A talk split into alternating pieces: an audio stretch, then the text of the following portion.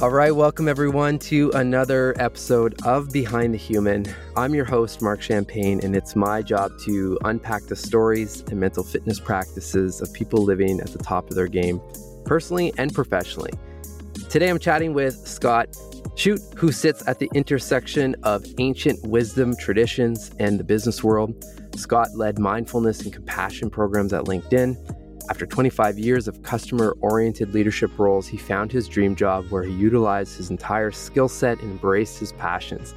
Now, Scott is a free range chicken, love that as he describes it, and works with companies and leaders to explore the possibility of human potential, helping employees become the best versions of themselves. And there's a question that we're definitely going to have to jump into that really just caused me to push my chair back. And it was, how can I be successful at work and also be a good person? Love it. Welcome, Scott. Thanks very much. Glad to be here. We're gonna have a fun chat. I always always get excited doing the research uh, for these conversations, and, and while I was doing it for for our conversation, I was like, hell yeah, like yes, this is good. So those are always, at least for me, good signs that uh, we're, we're definitely vibing on the same wavelength. Um, just to kick things off, Scott, just you know, I just want to ask you, uh, you know, who are you? You know, what? How would you define yourself in in today's uh, realm? Because I know that evolves as as we evolve as humans. Sure. Who am I? Wow. I think fundamentally, I am a seeker, right? Mm. A, a seeker of truth, a seeker of the divine. And then in today's context, like, how does that show up? Uh, well, this this I think I'm soul wrapped in this personality of Scott. You know, the mind, body, and emotion that the personality that makes up Scott. And right now, Scott is uh, I'm a free range chicken. yeah, where'd that come from? yeah, I think you know, I don't know. I grew up on a farm, right? So I have okay. this kind of farm vernacular. But I love the idea that you know I've I've kind of left the nine to five or the seven thirty to seven type of jobs and I get to do what I want now. And so I'm a, I'm a coach and a consultant, and I do speaking and that kind of stuff. But I'm a lover of life. Is really what it's about. I get to do the things I really love, and I'm incredibly grateful for that. Amazing. Well, I mean, just being a lover of life, I, I can't help but notice. I mean, people are, are listening to this. We have video for for this conversation in the background. There's some beautiful photography hanging on the walls. It's true. And also a beautiful guitar as well. So there's there's definitely, you know, some some art in your world. And as a photographer myself, uh, for me, it actually I think was the starting point or introduction to being more present and mm. probably introduction to mindfulness over a decade ago. I really only started to realize that maybe th- three to five years ago. But um, so I wanted to ask you, you know, for for you, for your your photography what has that you know what has that opened up for you when it comes to whether it's mental fitness or mindfulness mm. or the work that you're doing right now? Is there a link? I think so. Um, i do landscape photography right? And to be a great landscape photographer and i'm still working on that requires a, a bunch of things. First there's an appreciation for sunrise and sunset right? Almost all good landscape photography happens at crazy hours of the day, at least in the morning. And so you have to get to these places, you know, before the sun comes up, or you have to stay until the sun goes all the way down to get the best light. So it takes a commitment. There's a technical aspect of really understanding how to use your camera and how to do the post processing and how to like there's this really it's technical. So there's this this deep kind of learning experience. And then there's the you yourself. It's the it's the looking at nature and the appreciation for nature in my case doing nature photography and thinking about the beauty of it. And and to me it's this alchemy of the three things together that's quite exciting right and when i'm finally there when you've when i've managed to get myself at this remote spot at 5:45 in the morning and you're just waiting not knowing what's going to happen that's where the magic is right i, th- I, I so tell true. people it's like fishing fishing is you're going to get up early maybe you're with your friends you don't know if you're going to catch anything or not but you're still going to have a good time because you're out in this beautiful place And photography for me is exactly the same way. I love it. Love it. Yeah, I can't help, you know, when I think of photography, it's just it it's been this gift of always seeing a photo somewhere, right? Like you can't walk down a street or be in nature and not see composition or the yeah. angle or the light and it's just been such a beautiful gift to to, to have that you know part of your day to day yeah what, there's an um, appreciation even, even uh, sorry to yeah, no go for it even when i can't travel to some beautiful national park or beautiful place I'll take the macro lens, and the macro lens is the thing that allows you to get really, really, really close on things and just go for a walk with the dog in the neighborhood and take these super close up pictures of flowers mm. or, or whatever. Now, I have to kind of watch myself because sometimes you find yourself in somebody's front lawn, you know, leaning over their flowers and your giant camera is pointing right at their front window. And, you know, I always have a story ready, but uh, yeah. My point is no matter where you are, no matter where we are, there's beauty. There's beauty all around us. It's just looking at it in that way. Yeah.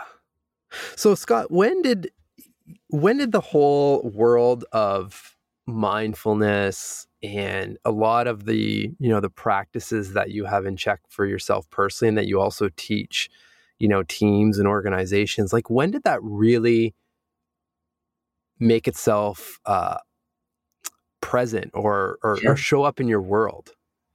I started early. I started when I was 13. I developed okay. a, I would call it a contemplation or a spiritual exercise practice when I was 13. I started teaching in college, uh, and it's been a huge part of my life ever since. But at work, where kind of blending these two worlds together was about seven or eight years ago. I was at LinkedIn as the my day job, I was the VP of Global Customer Operations. Right, this really yeah. pretty big job. Right, I had a thousand people on my team. It was one of those you know twenty four by seven types of jobs. But I thought maybe this is a place where I can finally bring this practice to work because I found LinkedIn to be such an open, you know, and and be, the type of place you can belong to. You can really be yourself, right? Mm-hmm. And so, long story short, I started by leading one practice on a Thursday afternoon, you know, in the, get this, the heavenly conference room, which I thought was quite auspicious. Yeah. And that first time there was one, there was one dude there, just me and him. And, you know, I'm sure he was just as terrified as I was because I never saw him again. Yeah. But then it turned into a regular thing. You know, the next week there were three and then five and then people knew that I did it. So I'd get invited to these bigger things. Eventually, like the CFO would have a some sort of finance summit with 400 people, and I'd kick it off with a 10 minute meditation. And that just snowballed into eventually I created a full time job out of it. The well, the tipping point for me was our CEO, Jeff Weiner, uh, CEO at the time, gave the commencement address at Wharton almost four years ago now, and he talked about compassion. Hmm. And then, you know, if you're going to be successful in work or in life, be compassionate. The next day he's on TV, and this is all the reporters want to talk about is compassion. And I was thinking, okay, it's time, right? It's time for me to invest my whole career in this, but it's also time for LinkedIn to invest in it because essentially our CEO just told all of our 15 or 16,000 employees that compassion was the most important thing that they could do. But, you know, what were we doing? Like, what does it even mean? How do we codify it? Yeah. So I made a pitch to him and the head of HR, and we created this role, head of mindfulness and compassion programs, which I had for three years. Amazing.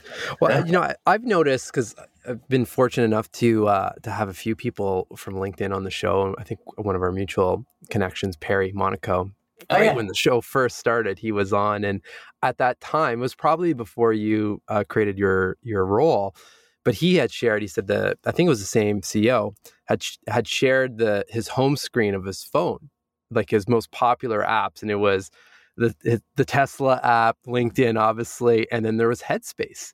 Yeah. And and for perry i remember him he he shared he said you know that was that was the tipping point for him. He's like what is this all about? Like there's you know if that's one of his most popular apps like i need to dive in and, and i'm pretty yeah. sure I don't know what it looks like today, but I know at one point Headspace was available to the whole team as a, as an offering. Um, and I've since been on a couple LinkedIn shows as well, just talking about mental fitness yeah, and, and so sure. forth. So it's exciting to see you know, leadership take take interest uh, in the importance of this work. But I'm curious from your perspective, since you're working with a lot of these companies, like what are the entry points? You know, like where are we at right mm-hmm. now? Because I remember when I was in in the healthcare space, it was very much still uh, show stats around productivity and and yeah. uh, employee retention and you know less sick days. I feel like that has changed a bit, but we're still not there yet. We're still not quite there, and this this is this is the work, right? This is my yeah. I spend my time convincing the C-suite to invest in this type of stuff. So over the last couple years sort of the pandemic, and honestly, increasing before then, we see very front and center the mental health and mental well being challenges yeah. that we all have, right? The CDC will tell us about a third of Americans are suffering from uh, symptoms of anxiety or depression. Workplace survey says 83% of people at some point are feeling emotionally drained and burned out. And for me, most disturbing is that one in nine or 11% of Americans in the last 30 days seriously thought about taking their own life. Man, yeah. One in terrible. nine. That's yeah, that's a lot. That's a lot, right? So so usually the people I talk to already get it. They they see it. Their teenage daughter or their they themselves yeah. they're surrounded by it and everybody knows somebody who's struggling. And it's not hard to make the leap between like oh well in this day and age, like our employees are the most important asset that the company has. Right? A company like LinkedIn, we don't have hard goods, we're not selling cars or copper. It's the people. We're selling data. Mm. So if think about it, if you had if you ran a factory and your most important machine in the corner was grinding away, but it was working at like 50 or 60% of its capacity because it wasn't quite right. Would you yeah. want to invest in it to make it better? Uh, yeah, of course. Yeah. Yeah, great example. Or or what really gets me is like people look, you ask where people are. People are still a bit hesitant about meditation because for some they see it as oh that's some sort of buddhist thing or some sort of eastern thing or some sort of religious thing or spiritual thing and we've got some work to do to kind of separate the secular learnings that we have from the yes the spiritual traditions I think of it like this. You know, there are there are people who run marathons or ultra distance runners, right? And they know all about their diet, and the scientists have dug in and studied their bodies, and they know exactly what's going on. And some of that research trickles down into People Magazine or USA Today, right? It's yeah. like, hey, here's how here's the things that you can eat, or here's some running things that you can do that's good for you. And I can take advantage of that as a super casual runner who runs 10 times a year. I can learn from that. Now, I have no intention of being an Olympic or world class marathoner, but I appreciate all the things that they've learned to pass down some simple things that I can learn. And in the same way, we have Olympic level, you know, meditators, yeah. monks, or people who've spent time in a monastery, or people who, like me, who have dug in and we have this wisdom to share that's avail- available and valid for everyone, regardless if you care, you, you might not care about enlightenment or even think about it in that way. But if you just want to reduce your anxiety, okay, well, here's three things that you can do. So part of it is reducing the stigma around around meditation and like practices and realizing how beneficial it is for all of us to do. It's a great point. It, it just it makes me think of it's really the it, you're you're right. It's really the narrative behind these practices because what what, what I've noticed is that especially with meditation uh, over the years, I've found it's like people are coming out that they've been meditating yeah. for 15 years or something right. like that. I remember I was I think I was listening to a podcast with Ray Dalio and uh, he was just starting to really talk about this practice he's had essentially for two decades and I remember thinking, how are we just hearing about this stuff? You know, like these are like core fundamental right. principles and practices in the lives of these these really, you know, uh, successful and great thinkers. Right. And we're kind of just hearing about it, right? It's a very, for me, it was a very private thing. So, in my own journey, I started a practice along with my older brother and a sister I started to practice at 13. And it was and is a spiritual practice. And it was different than the religion of my family, you know, okay. of my parents. And so it was a very tense kind of thing. My, my parents thought that we had joined a cult. They wanted to have us thought that we should be deprogrammed. And we learned not to talk about it. We learned to to hide mm. that or cover, right? And it was only until as an adult that I, you know, came out uh, that I was able to talk about. And it was really only until I was in my 40s and as a very successful person that I felt comfortable talking about it at work. And a lot of people have similar a similar, you know, inner conversation about it. They feel a sense of like, oh, this is my private thing. This is what I do, you know, in my most private space. Yeah. And now there's more of an umbrella of safety around it. There's more of an umbrella of norm around it where m- many people can say, oh, yeah, I do that too. And they still may not feel comfortable. I have people that would say, hey, I'm really glad that you're offering it this work. I'm never going to do anything with you because I do stuff, you know, on my own, but I'm really glad you're offering it. Like, that's fantastic. Great. Yeah. Yeah yeah it's encouraging i mean and obviously for for us that are that are in the space i mean it's only it's only going to grow and as pe- more and more people find their entry point and and find to your point like that that feeling of safety and uh, you know just an open space to to, to jump in because you know i guess like my vision or, or, hope i should say for for the mental fitness space which for me that's just the umbrella that contains like mental health mental performance sure. mental resiliency and so forth um, will be you know discussed just as openly as yeah i'm gonna go for a run before i, oh. I meet you for dinner or something like yes.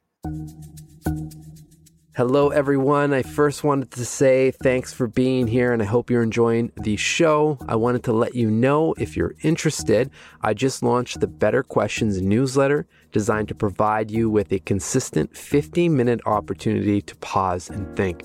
Because a pause leads to clarity and operating with intention, where we all win and thrive. The newsletter is short, simple, and practical, providing with three quality reflective prompts and mental fitness twice a month. But as always, I'll adjust the frequency based on your feedback. Never forget, at any point, you are always one question away from a completely different life or outcome. You can sign up over at behindthehuman.com, which will also give you a free preview of my debut book, Personal Socrates. Behindthehuman.com. Now back to the show. I have a I have a tale to tell about this. Oh, please do. so um, I grew up on a farm in Kansas, and uh, you know, there's not a lot to do sometimes, so you make up your own entertainment. So a few years ago, I'm visiting my mom, and we went to this antique store in this little town that she lives in, and they had this stack of old magazines, old time and life magazines. And I was about to turn 50. And so I wanted to buy some magazines from 1969, my birth year, to see what the consciousness of the world, of the people was like when I came into it. Great and so I'm reading these magazines, right? And of course, lots of articles about sending somebody to the moon. And in this magazine, you know, some things were really different. Like we had come a long ways. And I was struck by that. Like the articles about race and about gender uh, those reporters would probably get fired today if they wrote the same article that was yeah. just commonplace. There were advertisements, like an advertisement for tobacco, for cigarettes. And the pitchman was a doctor, a medical doctor in a white lab coat, talking about the benefits of nicotine in the afternoon. Like, wow. Okay, yeah. we, we've come a long ways. Okay, this is the, I'm setting the scene. Here, in this same magazine, there's an article about a swim team from the Midwest somewhere, and they'd won a couple championships. So the reporter goes to see what is happening, right? What's going on? And the headline in this giant font is Athletes subject themselves to self torture in order to win. Yeah. I'm like, what? What my what is happening? Like, are they waterboarding? Is it electroshock therapy? Is it I don't know, some sort of opium? I, what are they? Okay, you know, in 1969, what was so freaking weird, they were lifting weights. Hilarious. they, were, they were strength training, right? So think about that. And and I didn't know this until I was reading this and kind of realized that physical exercise for fun is a new thing. Like our grandparents did not exercise for fun. They might have gone on a walk, but they did not have a Peloton. They didn't go to the gym. They didn't run. This is a new thing. Like only in the 70s and 80s did this really happen. So and true. now we've evolved to this point where everybody knows look, not everybody does it, but everybody knows that it's good for you and it's totally normal. And if you have a gym at work and you want your employees to be healthy, totally, totally normal. Yeah. Now, I think mental exercise is on the same trajectory, but happening a lot faster.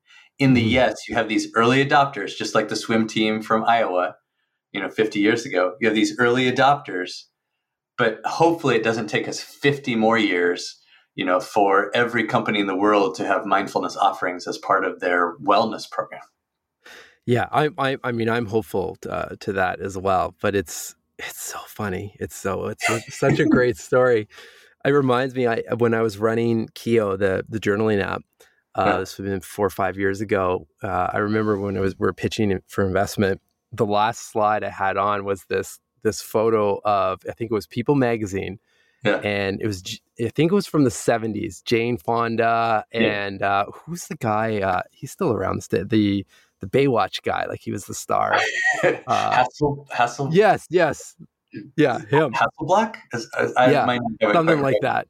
Yeah. So the two of them were on the cover, and and the the they were jogging, and the yeah. headline was like, "Get ready, the latest trend to hit the market." right, know, jogging. Right.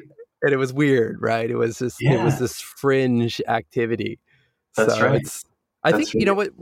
I, probably in both of those stories and what you're sharing too. It, um, what's nice or is, is comforting is just to see you know when you're going back in history that like nothing's impermanent. Things are always evolving, and and we yeah. we are moving into a place. I think that is uh, beneficial, uh, especially as people are talking more and more about mental health for for one thing, but then everything else surrounding it. And there's so many, just like exercise, there's just so many different options, right? just because you don't like running doesn't mean that you're not going to jump on spin bike or right. you know go hiking or, or whatever it is right that's right that's right so and, and just like exercise people say you don't really ask like hey what's the best type of exercise i should do i was thinking about exercising like you just naturally gravitate towards whatever it is running or cycling or some sort of sport well the same is true with meditation and i use that word kind of lightly because it's like everything that encompasses it I yes. mean, even just with meditation, there's a thousand different types of practices. You can go to Insight Timer, which is free.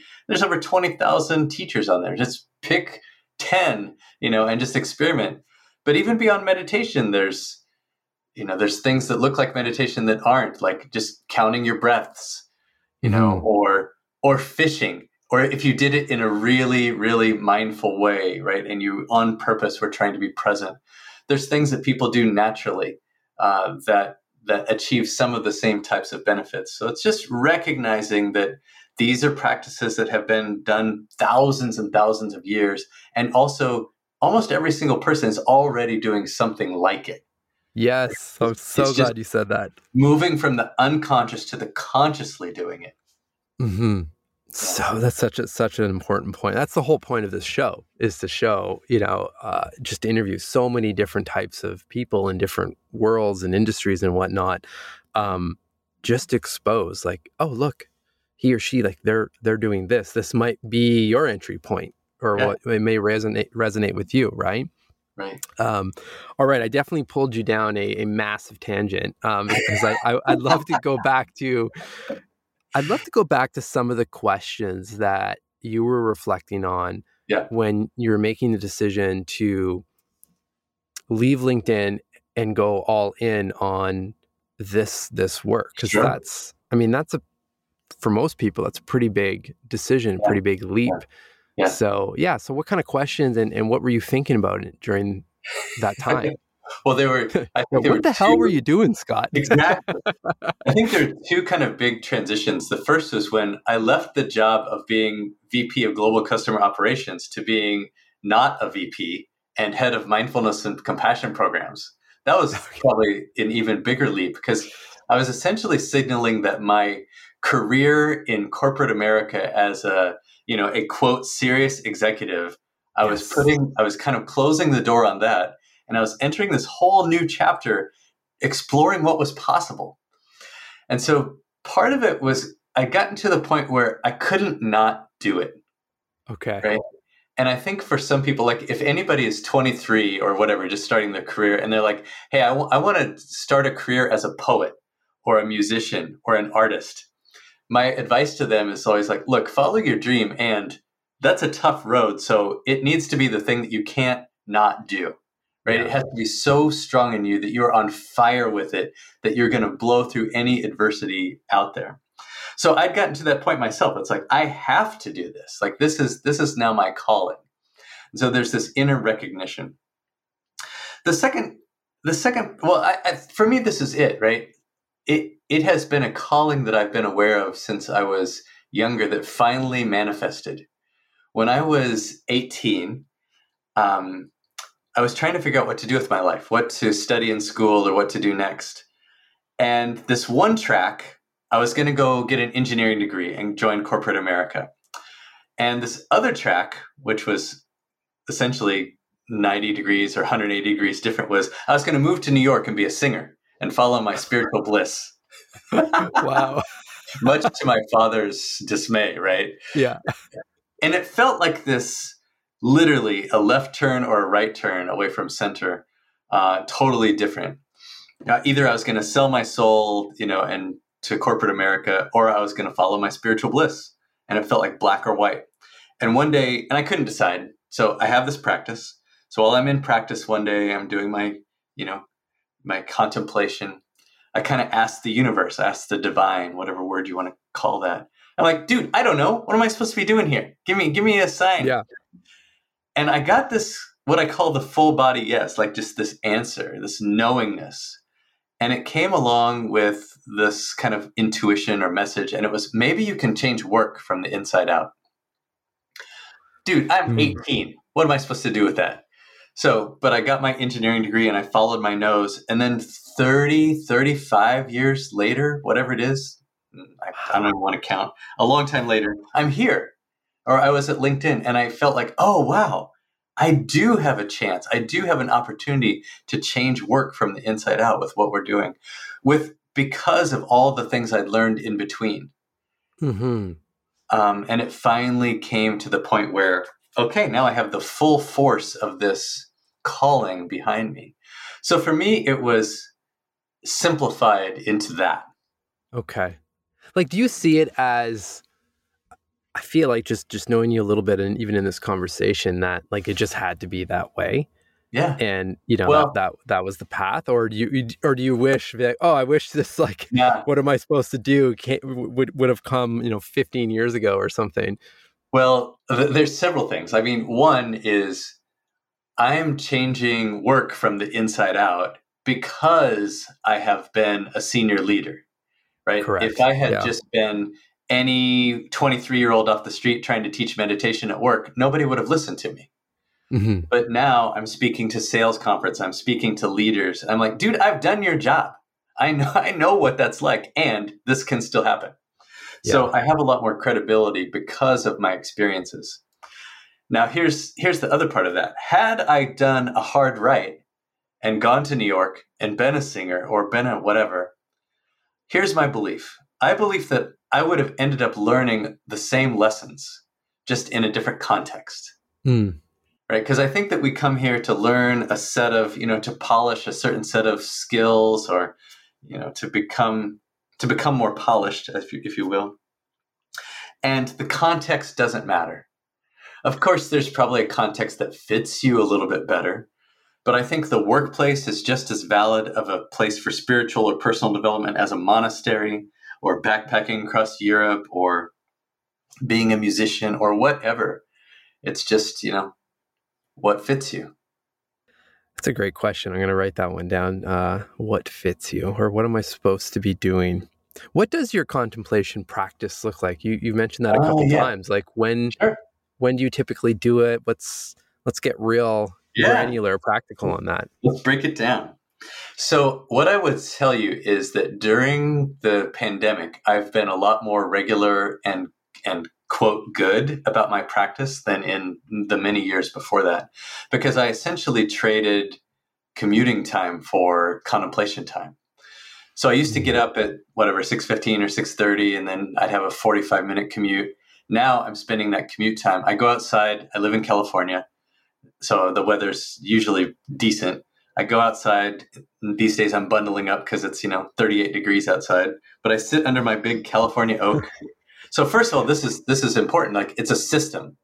One of my favorite quotes is James Clear, Atomic Habits. It says, Our lives do not rise to the level of our goals, they fall to the level of our systems.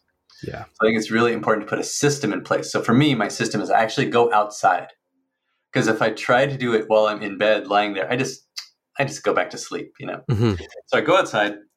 Um, my primary practice is I actually use a mantra, and I use the word okay. HU. Like some people use the word Om, I use the word yeah. HU. HU. Okay. And so I'll do that Why? for why? Yeah, is there is whatever yeah. you can share? I know mantras are very uh, personal sure. usually, but uh, this particular mantra, it's not a private mantra; it's a public mantra. It's been used by traditions throughout history. Uh, in my spiritual path, it's the it's our primary one. It's okay. been used by lots of people and groups throughout history. It's a charged word, like Om is also a charged word. Um, but we believe, and many people believe, that this word HU is another name for the divine, but also the sound of the divine. Okay. So when I sing it, it acts like a tuning fork for that deepest part within me, the part of me that is divine. Okay. Right? So there's this first, I start with this, the singing of the HU with maybe 10 or 15 or 20 minutes, sometimes outwardly, usually outwardly, but sometimes it can be done just inwardly as well. And then um, when I feel like it, then I might do some affirmations. You know, so if there's a problem I'm working on, I might I might uh, just contemplate that problem and see what's going on. I might do some affirmations around the solve of that problem. Um, and then before I end, I do some declarations, like, you know, something like I declare myself a channel for good today, or something. Like declarations. Something like okay. Yeah. I'm writing that down because uh, I've never I've never heard that described in that way, like declarations. Yeah. I, I, mean, it's it's such great priming for your mind yeah. for the day, right? Yeah. If if you start the day by saying, "Look, today I am going to be a vehicle for the divine, or a vehicle for goodness, or a vehicle for love," whatever you want to say. Yeah. yeah. Then everything you do that day is infused with this intention. It's so powerful the question I usually leave teams is just how do I want how do I want to show up today? One word. Yeah. I mean, everyone has time for, you know, as your coffee's brewing or your tea or your first cup of water, yeah. pick your word. And to your point, like just setting that intention or or I like I like this language of declaration. Wow, it's it's unbelievable how that can change your day. That's right. You know, and and and, and borrowing from again, you know, James Clear. He's been he's been on the show as well. Um, it's those tiny little practices that continue to stack, right? And you're one percent better uh, as as time goes, and that adds up, it compounds. Yeah, and it's powerful stuff. Like that's what I love about mental fitness. That at least for me, doing everything possible to show that this stuff a is accessible. It's yeah. been around for since the beginning of time, and it doesn't like whether it's talking to you, Olympians, billionaires, like it doesn't matter who the person is, and you've been studying this stuff for for decades. They're not super complicated things to do, no. right? You just no. need to figure out what works for you and be consistent with it. That's right. It's not complicated. The workshops I do, the the book I wrote, the stories I tell, none of it's new. Yeah. Just like James Clear, the quote I said, that's not new either. Archilochus yeah. said it 2,600 years ago. Exactly. But, but nothing, taking nothing away from James Clear, he wrote it in a way for our world, for our context. You know, we're talking, we're telling these stories in our context based on our experiences of living in, you know, 2022, which is different than living, you know, in pre BC Greece. Yeah. So, so even though the wisdom has always been there, each generation has to learn it once again. Exactly. Well, and that's where I think uh, for me with questions, like it's not that a question is of more quality than than another. It's the timing of the question in the mm. right context.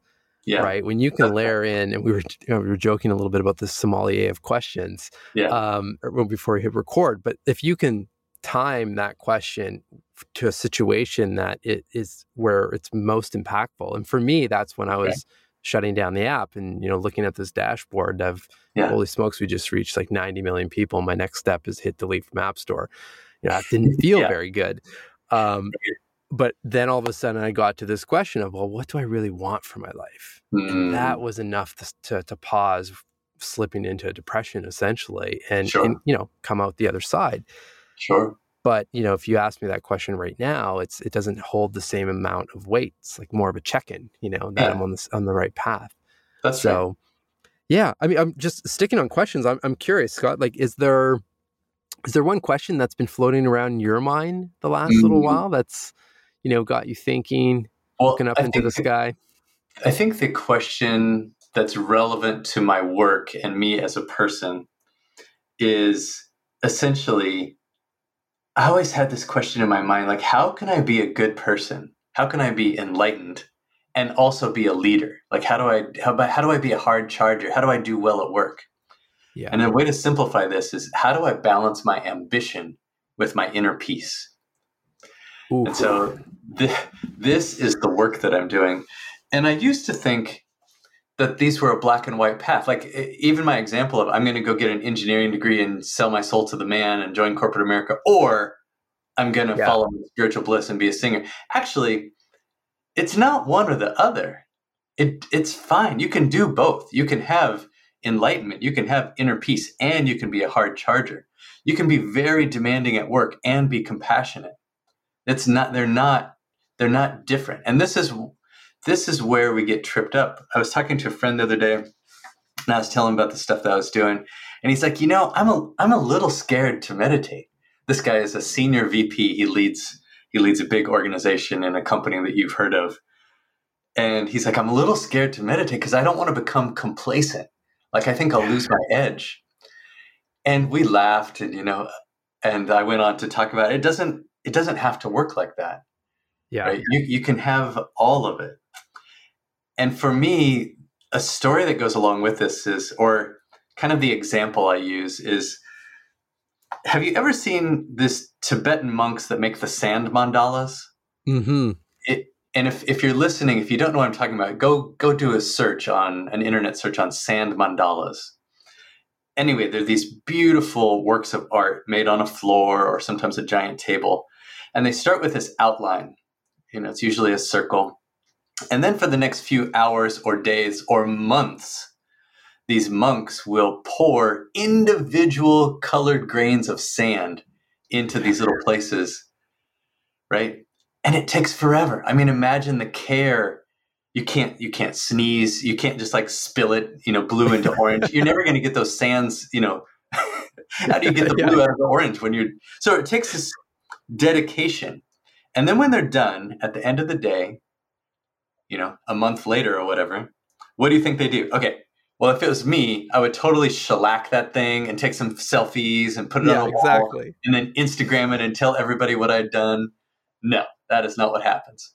They they sweep it up, they destroy it essentially. They sweep it up, put it into jars, and then go find a body of water and let it go and bless it.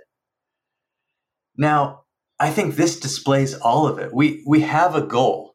We have our ambition in mind and we and we do everything that we can. We're so focused, we're so driven to get this thing done. But we're not driven about the result. We're driven about the process. Mm-hmm. Right? So the goal is I want to be the best executive I can be versus I want to be a CEO.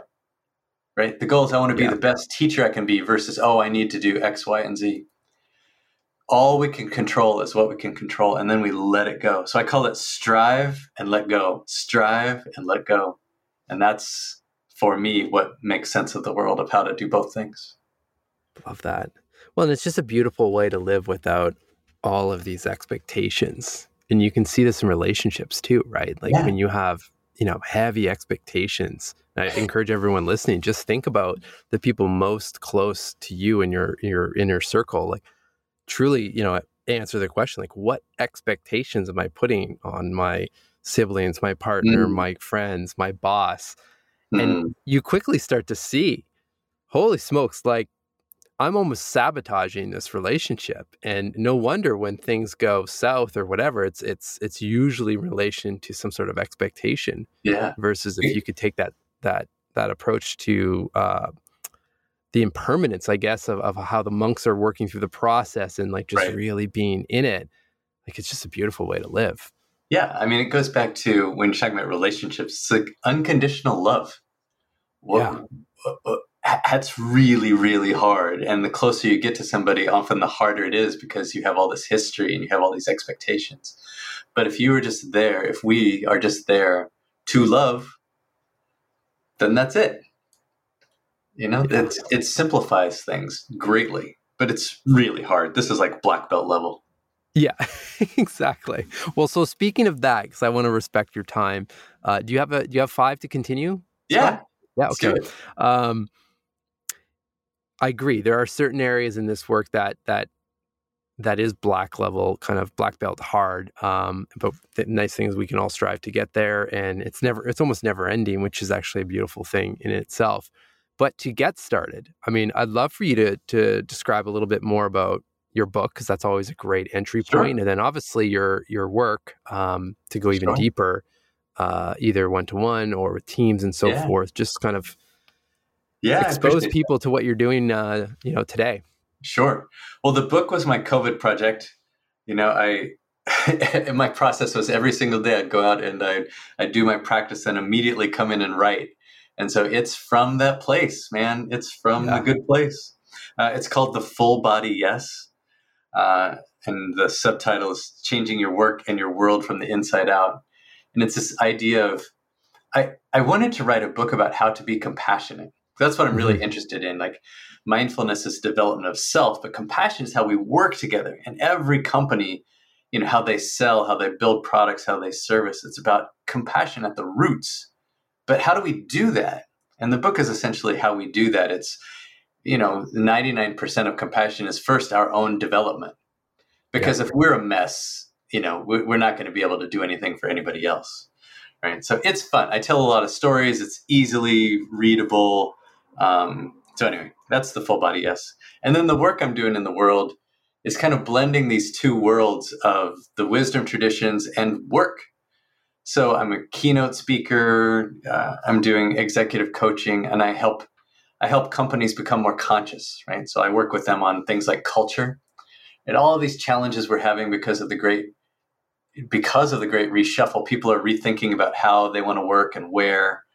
Uh, and companies are trying to figure out how do we keep people how do we create a great environment where people stay and that's that's the work i'm doing is is putting more meaning back into the work making it be more of an environment where people want to be versus where they have to be What's what's surprised you since really going all in on this this work on especially with consciousness? Because Yeah. just even saying consciousness, like for me, I mean, my my triggers or or, or senses spark uh thinking like, oh, people are gonna hear that word and be like, yeah Uh, are you about to take us on a silent retreat type thing? Because we're not there yet. it's interesting because people have this idea of what I mean. And then when they get to know me, like, the, because I have these two parts, right? This deep kind of spiritual part, but also this super practical operations lens. And so I tell the stories in both ways. So I was, I was doing the keynote at a, a sales leadership conference a couple weeks ago. And these are, you know, long term professionals. So they're in there, a lot of white dudes, East Coast, you know, uh, button down shirt and jacket type of thing, and my, my age or older, right? and I was thinking, oh, wow, is my stuff going to play here? You know, is how's this going to go? and I did. I did a talk and I did a workshop and you know whatnot. And we're on the bus afterwards. All of us. There's like 200 of us. We're on these buses headed to dinner. And this guy sits down to me. He's like, he sits down next to me on the bus, and he's like, "All right, you got me." I'm like, "What? What? what?" He goes, "Well, when they introduced you, I thought, oh man, this is going to be a load of you know what."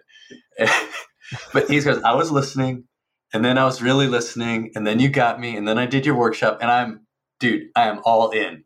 I am." I'm picking up what you're laying down. That's amazing. And so you asked what surprises me. What surprises me is people are ready. Yeah. If we find the language that fits them, people are ready. Right. Yeah. So this is why it took me 30 years to get to this place is that I had to be in this world. I had to be, you know, in the world of business to speak the world of business. So anyway, people are ready. I agree. I couldn't agree with you more on that one. I, I feel it as well uh, in, in my world, which highly intersects with yours, obviously. Uh, and it's comforting to, to see that. Um, so, I mean, I I want to ask you one final question. It's just simply, you know, what makes you smile each day? What makes me smile? so many things make me smile. Uh, I hope I hope that the answer is from the inside out. It's just this joy but you know, if I name some things, my family, my relationships, nature, you know, being able to get out and exercise, uh, life, life yeah. makes me smile. Uh, and it's the unexpected joys, cat videos, you know, on... the micro moments of happiness. Yeah, it it all does it, man. It all does it. Well, thank you, Scott. I mean, you're making me smile right now, and you know, I want to extend a thanks for for making some time to to jam on the show and, and share your insights and your work uh, and all of that. But a, probably a bigger thank you to just being patient with yourself and and going through those multiple decades of working all of these different jobs in this corporate world and in getting to get to the place that you're you're at right now, which I can feel and I, I imagine the listeners can feel is just that pocket or that sweet spot that was probably identified when you're 13 years old, you know, yeah. first jumping into practice. It's yeah. really a beautiful uh, journey to experience here with you. So I'm wishing you all the best. Thank you so much. I appreciate you.